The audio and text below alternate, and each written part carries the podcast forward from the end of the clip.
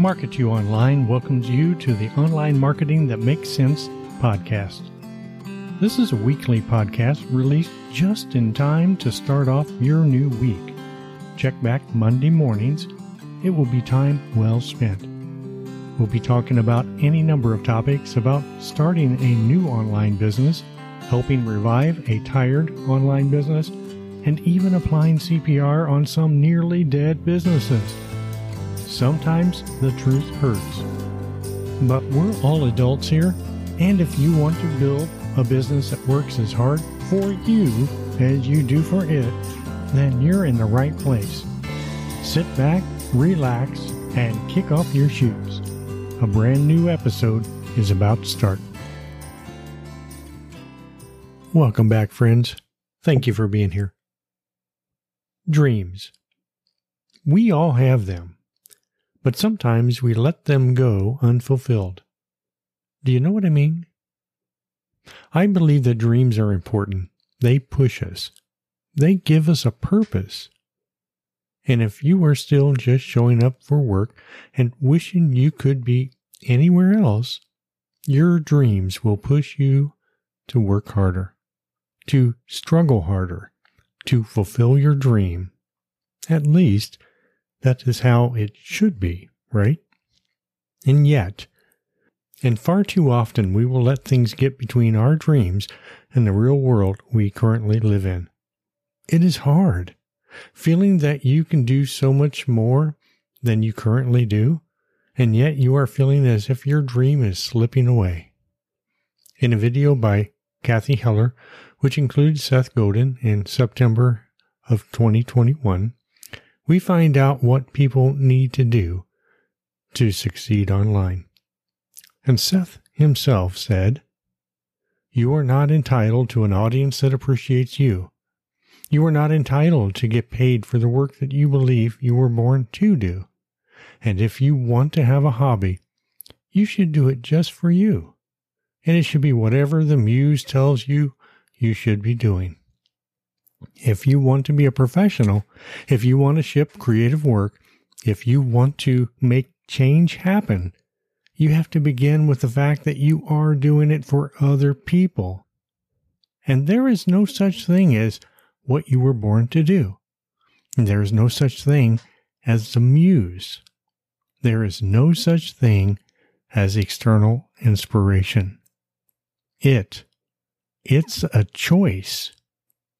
If you decide to serve a small, viable audience of people who trust you, who are waiting for you, who are interested in where you are going, and who enrolled in a journey, and you do it for them, either they will get the joke, in which case you can do it again, or they won't get the joke, in which case you will have to do it better.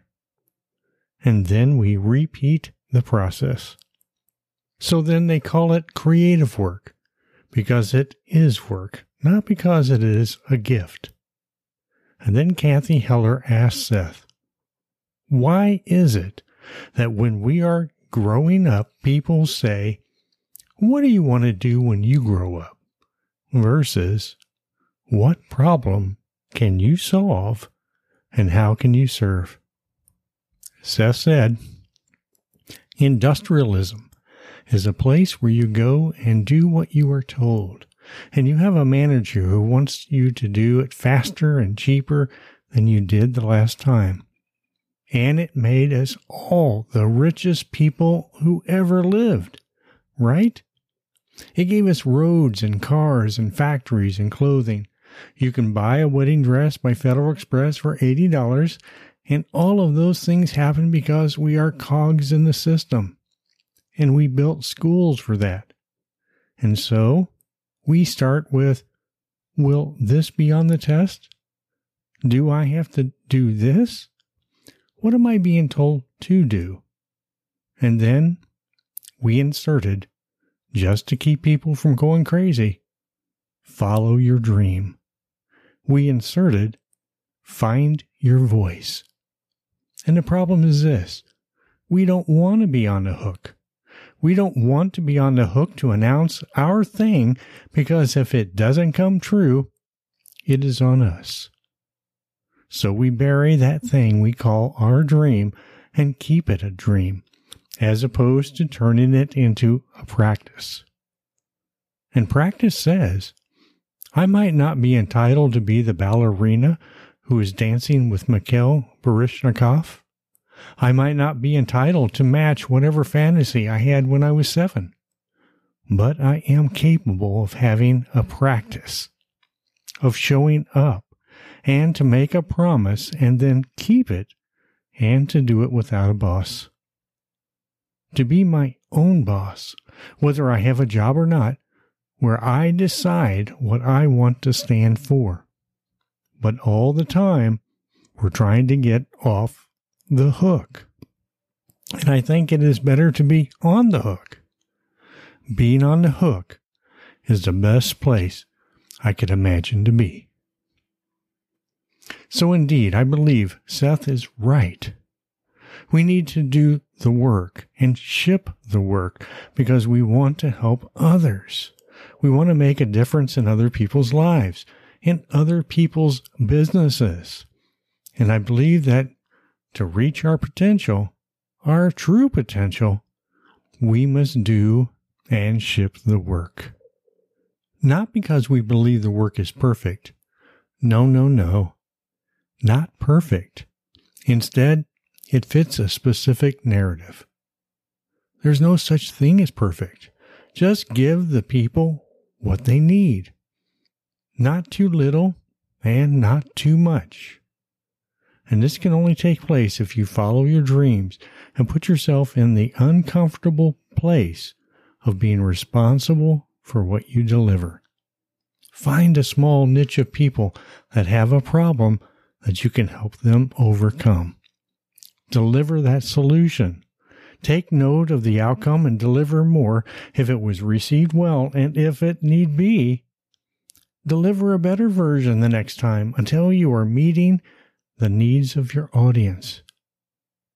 Well, that's it for me. Thank you for being here, and I'll see you again next week. Now hold on a second, my friends. Before you go, I just want to remind you, if you have not done so, click follow on your podcast app to not miss any new episode. This is your podcast, built and produced just for you. If you don't like what you're hearing, change it. With that said, I hope you learned something new, and if you have any questions and or suggestions, you'll find a link for that in the show notes.